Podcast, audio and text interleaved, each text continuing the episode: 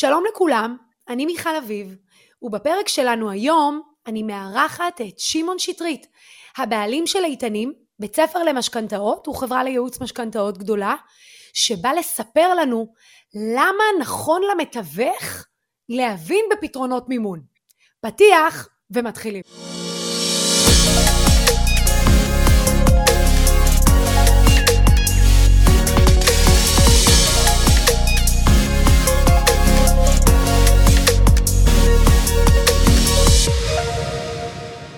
טוב, אז שמעון, מה שלומך היום? איזה כיף שאתה פה איתנו.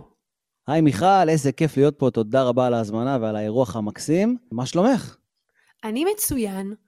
את הפרק הזה צריך לציין, אנחנו בעצם מקליטים בתחילת נובמבר 2021, כתוצאה משינויים ומגמות בענף, היום אנחנו נדבר על זה, אבל בעצם הפודקאסט הזה אמיתי, הוא נוצר כתוצאה משיחה שהייתה לנו בנושא, ודווקא אתה, גילוי נאות, זה שבאת עם הרעיון לפודקאסט. אז למה נכון לעשות את הפודקאסט הזה דווקא עכשיו? אז אה, נכון מאוד, היו הרבה שינויים בחודש האחרון, ו... ובגלל השינויים האלה, ובגלל השיחות שלנו כל הזמן על זה שמתווך, צריך לדעת הרבה יותר על מימון נדל"ן, אה, אז חיברנו את זה יחד עם רוח התקופה, ואמרנו בואו נעשה באמת אה, שידור כזה מעניין. אז קרו המון המון המון דברים בחודש האחרון, ויקרו גם בזמן הקרוב בעולם מימון הנדל"ן. עולם מימון הנדל"ן משתכלל ומתפתח, והאמת שזה דברים שקרו כבר מזמן, אבל ההנחיה של נגיד בנק ישראל מתחילת אוקטובר על הנושא של משכון נכס קיים לטובת רכישה, אנחנו ניתן גם דוגמאות ונרחיב על זה בהמשך, אבל עצם ההנחיה הזאת שנכנסה לשולחן לפני חודש בערך, אה, גרמה לשינוי מאוד מאוד מאוד גדול בעולם המשכנתאות ועולם הנדל"ן, וחידדה את הצורך של היועץ נדל"ן, המתווך, להבין ולדעת על פתרונות נוספים שיש היום בשוק, כי הפתרונות האלה שווים לו כסף, שווים לו ידע, שווים לו בידול, שווים לו הרבה מאוד דברים. אז זה, זה בגדול רוח התקופה. רוח התקופה אומרת שאנחנו גם תוך כדי פיצוץ בעולם הנדל"ן, יש כמות גדולה מאוד של דירות שנרכשות והמחירים עולים כל הזמן, וכמות המשכנתאות שנלקחות לא עוצרת לרגע, ובאמת בשיחה שהייתה לנו אמרנו, רגע, בואו נעשה רגע זום אין פנימה, נבין רגע מה אפשר לעשות, ונבין לא רק מה, את הידע שאנחנו לומדים פה, אלא פרקטית, מה מתווך יכול לעשות עם הידע הזה, איך הוא יכול להביא לעצמו עוד עסקאות, וכל עסקה פה שווה הרבה מאוד כסף, ואת כל זה אנחנו, על זה הולכים לדבר ממש עכשיו. אוקיי, okay, אז מצוין. אז בעצם, אם אני מבינה נכון, מתווך צריך להבין שהוא למעשה ספק של פתרונות, ועל מנת שהוא ייתן שירות טוב יותר ללקוח שלו, קרי ערך, שבגין זה למעשה מקבלים את העמלה, בשביל להיות ספק הפתרונות הזה הוא חייב להכיר את כל הפתרונות וזה גם מן הסתם יעזור לו לסגור הרבה יותר עסקאות, אז זה גם מבדל אותו ממתווכים פחות מקצועיים, זה גם מאפשר לו להיות ספק פתרונות שעוזר לו להשלים את העסקה, ומן הסתם להרוויח מזה יותר. הידע הזה שווה לו את הכוח והידע הזה שווה לו הרבה יותר עסקאות. זה בעצם מה שאתה אומר. נכון, אבל אני רוצה רגע, אה, כדי שאנשים לא יבהלו ופתאום ייקחו צעד אחורה, לא צריך לדעת את הדברים ברמה של יועץ משכנתאות או ברמה של איש שהוא אה, מספק פתרונות מימון. צריך לדעת את זה ברמה של שאתה יושב מול לקוח, או את יושבת מול לקוח, ומתגלגלת שיחה, וכמו שמתחילים להריץ תרחישים בראש של רגע, הקונה הזה יתחבר עם המוכר הזה וזה, הדברים האלה שרצים למתווך באופן טבעי, צריך לרוץ בשיחה לפחות, או במחשבה, האופציות של המימון של העסקה הזאת. למה? כי כל עסקת נדל"ן, בסוף כל עולם הנדל"ן מתבסס על היכולת לממן את העסקאות. וככל שיהיה למתווך יותר ידע על מימון העסקה, ככה הוא יוכל לסגור יותר עסקאות, ועוד פעם לא חייב לרדת לרזולוציות של, של כמה אתה קלץ, מלץ, כמה שנים ואיך לעשות ואיזה החזרים חודשיים, אלא רק ברמת הרעיון. זה טוב, כי, כי אפילו ברמת הפגישה עם הלקוחות, כשאתה יושב בפגישה עם לקוחות, בבית של לקוח, או בפגישה עם יזם, או בכל תרחיש אחר שבו אתה בא ומעמיד לרשות הלקוח את הידע שלך, ברגע שתצרף לידע הזה שלך וליכולות הבין-אישיות שלך, ידע במימון, ידע באיך לתפור את העסקה, לא רק ברמה של בין בני אדם, אלא גם ברמה המימונית, אוטומטית, אוטומטית, אתה תחשב בעיני הלקוח כמישהו שיש לו, ש, שיודע על מה הוא מדבר, בסדר? עכשיו, עזבו את זה שת, שאתה תחשב בעיני הלקוח כמישהו שיודע על מה הוא מדבר, גם לך יהיה הרבה יותר קל להבין, או לך יהיה הרבה יותר קל להבין, האם העסקה הזאת היא ברת ביצוע. יש המון המון עסקאות היום שלדעתי נופלות בשוק, ועבדתי המון שנים עם מתווכים, גילוי נאות, אה, שנופלות היום, הרבה, הרבה עסקאות שנופלות היום בשוק, כי למתווך שיושב בקצה, בשיחה עם הלקוח, בבית של הלקוח, אין לו מספיק ידע כדי לדעת האם אפשר לסגור את העניין הזה או, לא, או אי אפשר לסגור נכון. את העסקה הזאת. אני רוצה רגע לחדד, לחדד את הנושא הזה. ברוח התקופה שלנו היום, אמנם יש הרבה עסקאות נדל"ן, אבל יוצא פחות מלאי. כמעט ואין מלאי, קשה מאוד לגייס נכסים, והרבה פעמים אנחנו, בעיקר בתקופה האחרונה, גם עובדים מול הרבה קונים. אז בשביל שעסקאות באמת לא ייפלו בתווך, כדאי מאוד שנדע להציל כל עסקה ועסקה, וזה בדיוק כמו ששמעון ציין מקודם, אתם לא צריכים לדעת את הכל ברמת ה bits and bytes. לחבור ליועץ משכנתאות, שבכלל באופן כללי עובד איתכם בשוטף, זה בכלל יתרון משמעותי שעוזר לכם בסגירת העסקאות. ואם אתם לא מבינים בזה, אז כמובן להרחיב את הידע למי שזה מעניין אותו בנושא הזה, זה בהחלט אה, יכול לסייע. ושוב, תמיד להיוועץ עם אותו מומחה, יועץ משכנתאות, מנהל מרחב בבנק, שבאמת אה, יכול לסייע בנושא הזה. אז אני רוצה ממש לרדת ככה, לעשות drill down. בואו ככה נדבר על כל מיני פתרונות מימון אה, רלוונטיים לתקופה הזו. אתה יודע מה? אפילו בואו נלך רגע צעד אחורה. בואו נדבר על השינויים אוקיי. שחלו. בתקופה האחרונה, ובואו נדבר על השינויים שעוד הולכים להיות, ואז ניגע בפתרונות המימון. אוקיי, אז בואו בוא נדבר על השינוי העיקרי ש, שרלוונטי לנו ל, ל, לפודקאסט הזה, ש... וניתן אותו דרך דוגמה, בסדר? אם עד היום, אה, ניקח ככה ככה דוגמה פשוטה פשוטה של לקוח שהיה לו נכס בשווי מיליון שקלים, ומשכנתה של 300 אלף שקלים. עד לפני חודש, אותו לקוח היה יכול לקחת תוספת למשכנתה של 200 אלף שקל, שזה עד 50 אחוז משווי הנכס, ולהשתמש בה לטובת מימון העסקה הבאה שלו. לפני כחודש בנק ישראל אמר, חבר'ה, החגיגה נגמרה, אנחנו רוצים לצנן את שוק הנדל"ן, אנחנו רוצים להוריד את כמות המשקיעים שנמצאים היום בשוק, אה, ואי אפשר יותר למשכן נכס קיים על מנת לרכוש, לרכוש נכס נוסף. זאת אומרת, אי אפשר להשתמש בנכס הקיים שלי כדי לממן עסקת רכישה נוספת. שזה דרמה, בסדר? המון אנשים שהיו עם נכסים עם פערים מאוד גדולים בתוך המשכנתה שלהם ויכלו לקחת כסף ולממן עוד ועוד עסקאות, אה, היום כבר לא יכולים לעשות את זה, וראינו בשנים האחרונות נהירה גדולה של אנשים שהם לא משקיעי נדל"ן קלאסיים, שהם לא עם אה, כאלה שכל הזמן משקיעים ועושים פליפים וכאלה, אלא דווקא גברת כהן מחדרה שהתחילה לעשות עסקאות נדל"ן דרך המינוף של הנכסים שלה, והצעד הזה או ההנחיה הזאת באה כדי לעצור את אותם, את אותם אנשים. אגב, גם העלה חזרה של מס רכישה ל-8% שעתידה לקרות ממש בימים הקרובים, גם זה עוד צעד שנועד לצנן את שוק הנדל"ן. בסדר? אז זה מה שהיה עד עכשיו. אז אם עד עכשיו היה אפשר לממן את זה, היום כבר אי אפשר לממן את זה דרך הבנק. אממה, יש פתרונות שהם לא בבנק. יש הרבה פתרונות שהם מחוץ לבנק, שבנקאים ומנהלי מרחבים, כל הערכה והכבוד שיש לי להם, לא יודעים לתת אותם, כי הם לא מכירים את הפתרונות האלה, ואסור להם גם לצאת את הפתרונות האלה החוצה. ו... והנה, אז אני ממשיך את הדוגמה. אז היום... זאת אומרת, עדיף נכס... להתייעץ עם יועץ משכנתאות עצמאי, מאשר להתייעץ עם מנהל המרחב, כי הרבה מתווכים עובדים מול מנהלי מרחבים בבנקים, אז אתה אומר, א', יכול להיות שהמנהל מרחב בבנק לא מכיר את הפתרון, ב', יכול להיות שהוא מכיר את הפתרון, הוא בכלל לא ימליץ עליו מאינטרס כזה או אחר, או, או כי אסור לו. אז, אסור לו אז. בעצם זה, זה לא נקודה לא חשובה. לא... נכון, אז עוד פעם, אני יודע שהרבה מתווכים עובדים עם אה, בנקאים, מנהלי מרחבים, מנהלי שיווק כאלה ואחרים, כי הם מתקתקים להם עסקאות ואישורים עקרוניים, וזה בסדר גמור. חשוב לדעת אבל שהיום אה, העולם נמצא, הפתרונות היצירתיים נמצאים לאו דווקא בבנק. ואני רוצה רגע לעשות באמת צלילה פנימה לתוך הפתרון. אגב, אני אומנם בכובע של, של איתנים ויועץ משכנתות והכול, אבל שיתוף פעולה בכלל עם יועץ מימון זה דבר מאוד מאוד חשוב, ועוד פעם, לאו דווקא ברמת ה... היכולת שלו לבצע את העסקאות, אלא ברמת היכולת שלו לתת לכם את הפתרונות שאתם נמצאים בבית של הלקוח. כשאני עבדתי עם אחד ממשרדי התיווך הכי גדולים באזור שלי, הייתי נגיש למתווכים כמעט 24 שעות, כל שאלה שהייתה להם מול לקוח, הייתי יודע לתת להם את הפתרון עכשיו. ודבר כזה, והיכולת הזאת, והידע הזה, והשיתוף פעולה הזה, זה משהו שמביא עסקאות לשולחן. בסדר? חד משמעית, מניסיון אישי שלי, אני לא בא ונותן סיסמאות וחרטוטים כאלה ואחרים. אני, כשאני הייתי למתווכים בשמונה, תשע בערב, שהם ישבו בבתים, בגיוס נכס, אצל אנשים אחרים, נתתי להם תשובות ופתרונות, שדרך הדברים האלה המתווך נראה הרבה יותר חזק, הוא סגר את העסקה והתקדם הלאה, והשיתוף הפעולה הזה הוא מאוד מאוד קריטי וחשוב, על אחת כמה וכמה בגלל מה שאנחנו מדברים פה עכשיו. אני, אוקיי, אני, אני רוצה, רוצה רגע לתת לחזור... לפתרון הזה. כן. אז אם עד עכשיו הוא, הבנק לא יכול לתת יותר כסף, יש פתרונות מחוץ לבנק שיכולים לתת גם יותר מ-50 אחוז. זאת אומרת, אנחנו פה פותחים איזה משהו חדש, זאת אומרת, בן אדם שיש לו נכס היום במיליון שקלים ורוצה לקנות עוד נכס במיליון שקלים, יכול לממן את כולו, בסדר? על ידי כספים חוץ-בנקאיים, בנקאיים או שילוב של שניהם. בסדר? כמו, זה העולם. תן לנו, תן לנו את הדוגמאות, בואו נהיה ככה, נרד לפרטים. אין בעיה, לא, לא מהדוגמאות. ככה דוגמה שעכשיו אני מטפל בה. יש לקוחות שלי שקנו בית לפני שנה בערך ולקחו 70% מהבנק, ועכשיו הם רוצים לקנות עוד, עוד בית, בסדר?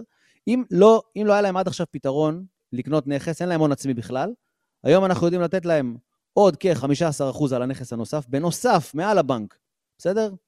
יש דבר כזה דרגה שנייה, אני מניח שמי ששומע פה יודע את הדברים האלה, בנק נרשם בהערת, אזהרה כשהוא נותן כסף בדרגה ראשונה, והגופים האלה שאני מדבר עליהם, אה, נרשמים בדרגה שנייה. זאת אומרת, הבנק נשאר עם המשכנתה שלו 70 אחוז, והגוף החוץ-בנקאי נכנס מתחת לבנק ונותן עוד 15 אחוזים.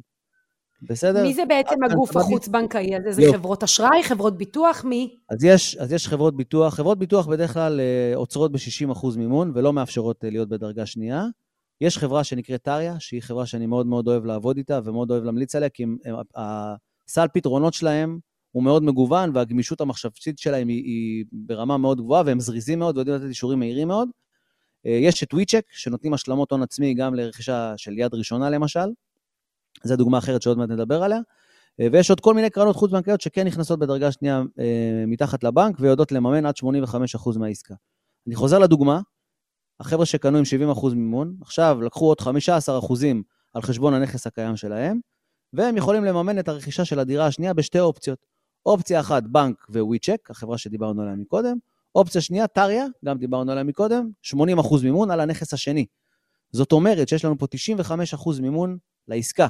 במקרה הספציפי הזה, בדוגמה הספציפית הזאת, עם אנשים שיש להם 70 אחוז משכנתה על נכס ראשון, והם יכולים לממן 95 אחוז מהרכ... מהרכ... מהרכישה, סליחה, של הנכס הנוסף.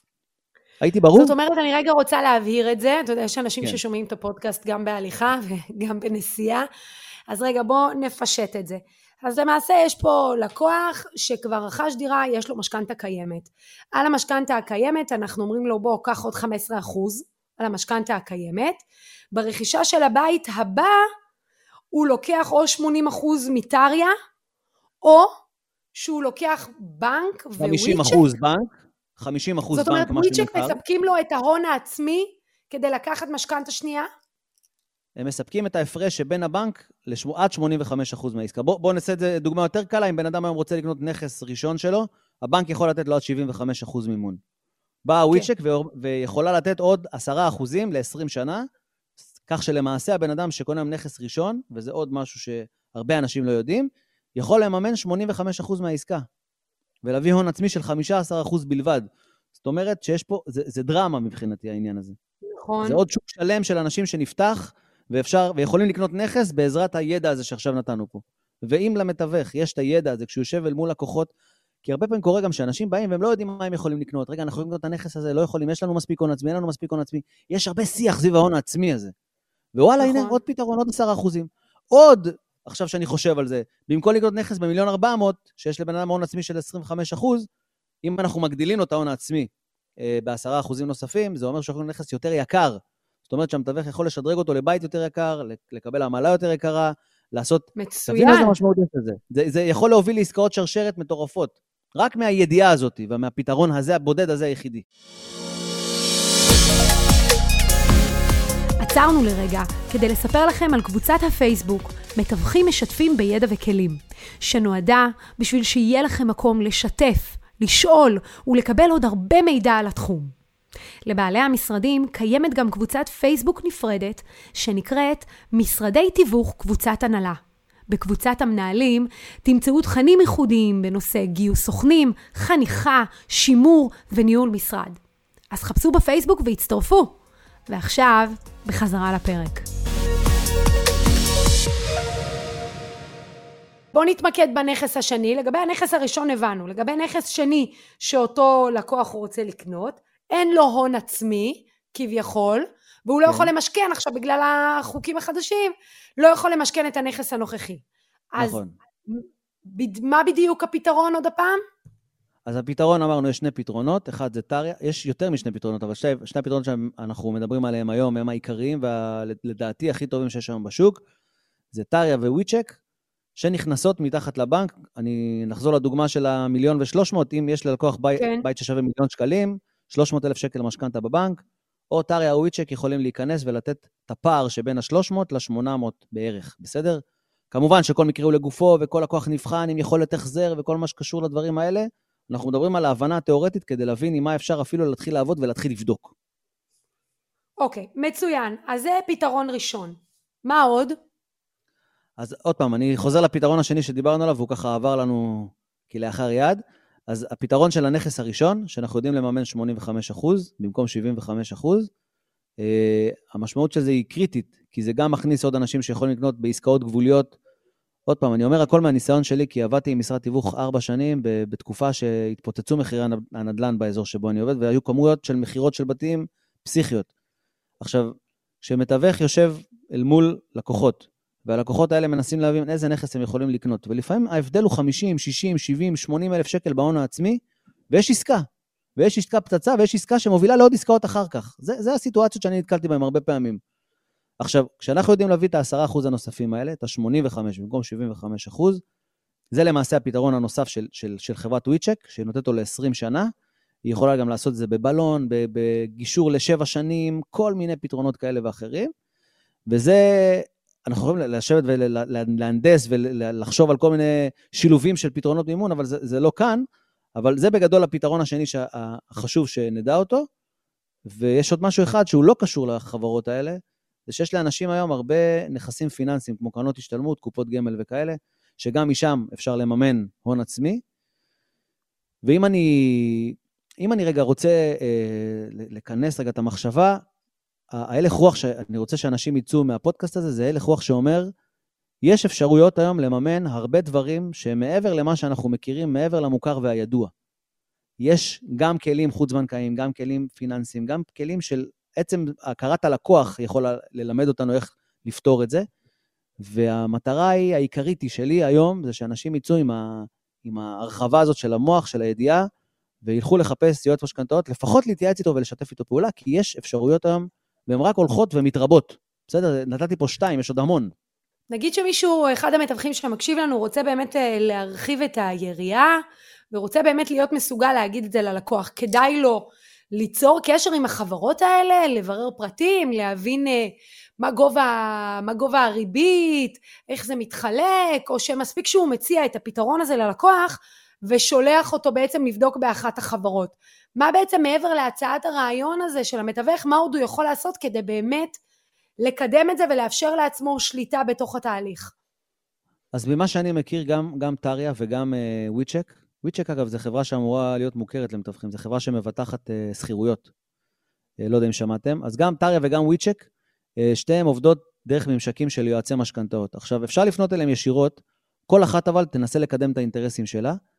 יועץ משכנתאות או יועץ מימון שנמצא בתמונה, יודע, ידע איך לתפור את העסקה ברמה המימונית ברמה הכי גבוהה שיש. עוד פעם, אני מוטה כי אני יועץ משכנתאות בעצמי, אבל אני משתדל לשמור על אובייקטיביות כמה שיותר. אני פשוט מבין את השוק ורואה לאן הוא הולך, וה, ו, ורואה שהיכולת של אנשים בשיתופי פעולה נכונים לסגור יותר עסקאות. זה, אבל זה הגיוני, אתה יודע, אתה, אתה אומר שאתה מוטה, אבל זה הגיוני מה שאתה אומר, כי בסופו של דבר יועץ משכנתאות רוצה שהעסקה תצא לפועל, והוא בסוף בוחן את כל האפשרויות הקיימות עבור הלקוח, בין אם זה מימון חוץ בנקאי דרך החברות האלה, או גיוס של הון דרך ביטוח וקרנות, ובסופו של דבר מציע את הפתרון הזה לטובת הלקוח, ובוודאי בוודאי לטובת המתווך שמטפל בעסקה, זאת אומרת זה ווין ווין פה לכולם. אני דווקא נכון. אוהבת את זה ש, שהיועץ משכנתאות אין לו באמת נטייה לאיזה מהחברות ללכת, אלא הוא חושב על הפתרון המיטבי עבור הלקוח. יופי, אז כל התהליך הזה, עלית פה נקודה רגישה. המון מתווכים היום מפחדים לעבוד עם יועצי משכנתאות, שמא תיפול להם העסקה. ולכן... ההפך הוא נכון, באמת? למה זה ככה? כי, כי הרבה פעמים, מתווך, יש, יש פה סוג של שני כוחות שהולכים מנוגד אחד לשני. מתווך, יש לו אינטרס לסגור עסקה, בסדר? וליועץ משכנתאות, לפעמים, בעסקאות גבוליות, אה, הוא יכול להגיד ללקוחות, יועץ משכנתאות טוב, בסדר? שאכפת לו מהלקוחות שלו, יכול להגיד להם, חבר'ה, העסקה הזאת טיפה גדולה עליכם, תרדו מזה. ונוצר איזשהו חשש עם השנים בין, בין המתווך ליועץ משכנתאות. בגלל זה, אגב, גם בגלל זה וגם הנוחות, רוב המתווכים עובדים ישירות עם בנקים, כי זה הכל מהיר, הכל רץ, הכל מאשרים להם עסקאות מהר וזה רץ. עכשיו, זה בסדר להמשיך לעבוד ככה, אבל אם מבינים לאן עולם הנדל"ן הולך, ואם מבינים שאפשרויות המימון רק הולכות ומשתכללות, והיכולת הזאת להבין ולדעת את כל הפתרונות, את כל סל הפתרונות שיש שם בשוק, ולייצר פתרון מותאם ללקוח, לשם הולך עולם מימון הנדל"ן. מתווכים שיבינו את זה ויעשו את הצעדים היום אה, לחבור ליועצי משכנתאות, עוד פעם, תחברו לאנשים שאתם מתחברים אליהם ושמביני עניין, לא כל חאפר בשוק יכול ויודע לתת את הפתרונות האלה. אבל החיבורים האלה של יועץ משכנתאות ואיש נדל"ן, איש אה, מתווך, יועץ נדל"ן, הם פתרונות היום שאם עד עכשיו זה היה סוג של יאללה, סבבה, בוא נעשה שת"פ, היום זה כבר הופך להיות הכרח. וזו נקודה מאוד מאוד מאוד חשובה. ועוד פעם, אני, אני מדבר על השוק כמו שאני חוויתי אותו, מתוך הניסיון שלי האישי. היום יש הרבה יותר פתיחות, הרבה יותר אה, חיבורים טובים בין יועצים למתווכים, והמטרה שזה ימשיך גם דרך הידע הזה שאנחנו נותנים פה. רגע, אז אני רוצה לשאול אותך, זה אמנם לא היה אה, בסט שאלות שלנו המתוכנן, אבל אם כבר באמת נגענו בנושא הזה, ומתווך כספק פתרונות עבור הלקוח שלו, יודע שהוא צריך לעבוד בשת"פ עם יועץ משכנתאות, אז איך בוחרים יועץ משכנתאות טוב לעשות איתו שת"פ? איך יודעים שהוא באמת מבין עניין ולא יעשה לי פדיחות מול הלקוח או לא יבזבז לי את הזמן?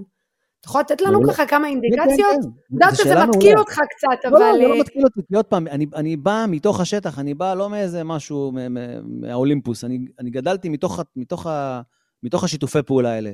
אני חושב שהדבר הראשון הכי חשוב זה להבין ולהיפגש עם הבן אדם ולהבין שיש חיבור ברמה הבין-אישית. זה לפני זה, בסדר? לפני הכל.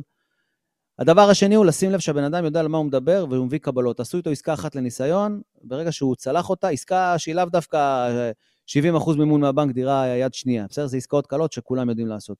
תאתגרו אותו עם כל מיני שאלות. תגידו לו איך אני מממן, יש לי לקוח, תנו לו לקוחות שבאים אליכם אה, לשולחן ואתם לא יודעים לפתור אותם, תנו לו את הדבר הזה ותנו, ותראו איך הוא חושב. אם הוא יושב איתכם ומתחיל להנדס איך כן, בסדר? אז זה יועץ משכנתות לעשות איתו שת"פ. אם הוא ישר שואל ואומר, אה, זה לא יעזור, אל תעשו עם אנשים כאלה שת"פ. תחפשו אנשים ויועצים שיש להם חשיבה יצירתית והם תמיד חושבים איך כן, איך כן, איך כן. עוד משהו חשוב זה לשאול את הוותק שלו וכמה שנים הוא בשוק. אני, אני הייתי דווקא מאוד מעדיף לעשות שת"פ עם אנשים מהאזור שלי.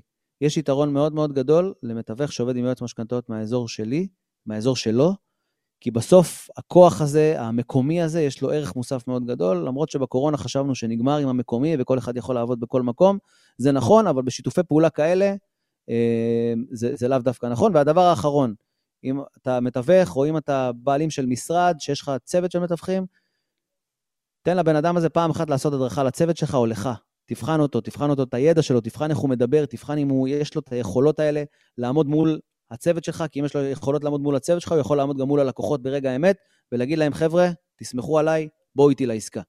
האמת שלרוב אני ממליצה למתווכים להחזיק מאחוריהם קאדר של ספקים, בין אם זה שיפוצניק ובין אם זה יועץ משכנתאות, מתכנן פיננסי, מנהל מרחב בבנק, אה, בכלל כל הנותני שירותים, עורכי דין, כל מי שבאמת יכול אה, לעזור להם, אה, שיכול להיות גם שמאי ומישהו שמתמחה במיסוי, וכל הפתרונות האלה בסופו של דבר מעצימים ועוזרים למתווך להיות ספק פתרונות. כזה שמבין על מה הוא מדבר הרבה מעבר להליך המכירה ולסגירת התנאים המסחריים.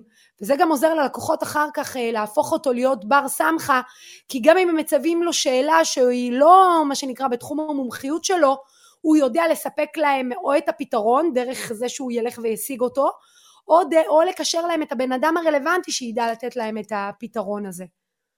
או במילה אחת, one stop shop. לשם העולם הולך. אכן. כן, אז, אז אחן, עוד אחן. פעם, זה, זה, זה, זה, לשם העולם הולך, ומי שלא ידע, עוד פעם, לא צריך להיות מומחה בכל הדברים, צריך לדעת שיש לך נבחרת של אנשי מקצוע לידך שיודעת לספק את הפתרונות או את התשובות לשאלות, ופה אנחנו נמדדים כאנשי מקצוע וכאנשים שרוצים להתקדם הלאה ולהתאים את עצמנו לעולם החדש. טוב, נו, אז מצוין. אז אני מקווה מאוד שאנחנו עזרנו לכל מי שהקשיב לפרק הזה בפודקאסט. היו לנו בקשות אה, חוזרות ונשנות לעשות אה, פרק על משכנתאות, אז אה, שמעון, אני מקווה שאנחנו נצליח לגייס אותך לפרק נוסף, שבו נוכל לדבר יותר על מסלולים, תמהילים, ובכלל להבין יותר לעומק את עולם המשכנתאות למתווכים שהם מאזינים לפודקאסט הזה. אז יופי, אתה מהנהן לי עם הראש וזה מקסים. אני עושה כן, כן, הנה, כן. אז זה אומר שיש לנו אותך לעוד... אני אומר, זה פודקאסט, מהנהן לא תופס, צריך להגיד כן, כן. אז אני אומר כן, כן. כן, כן. אז יופי. תודה רבה שעזרת לנו, ונתראה בפרק הבא.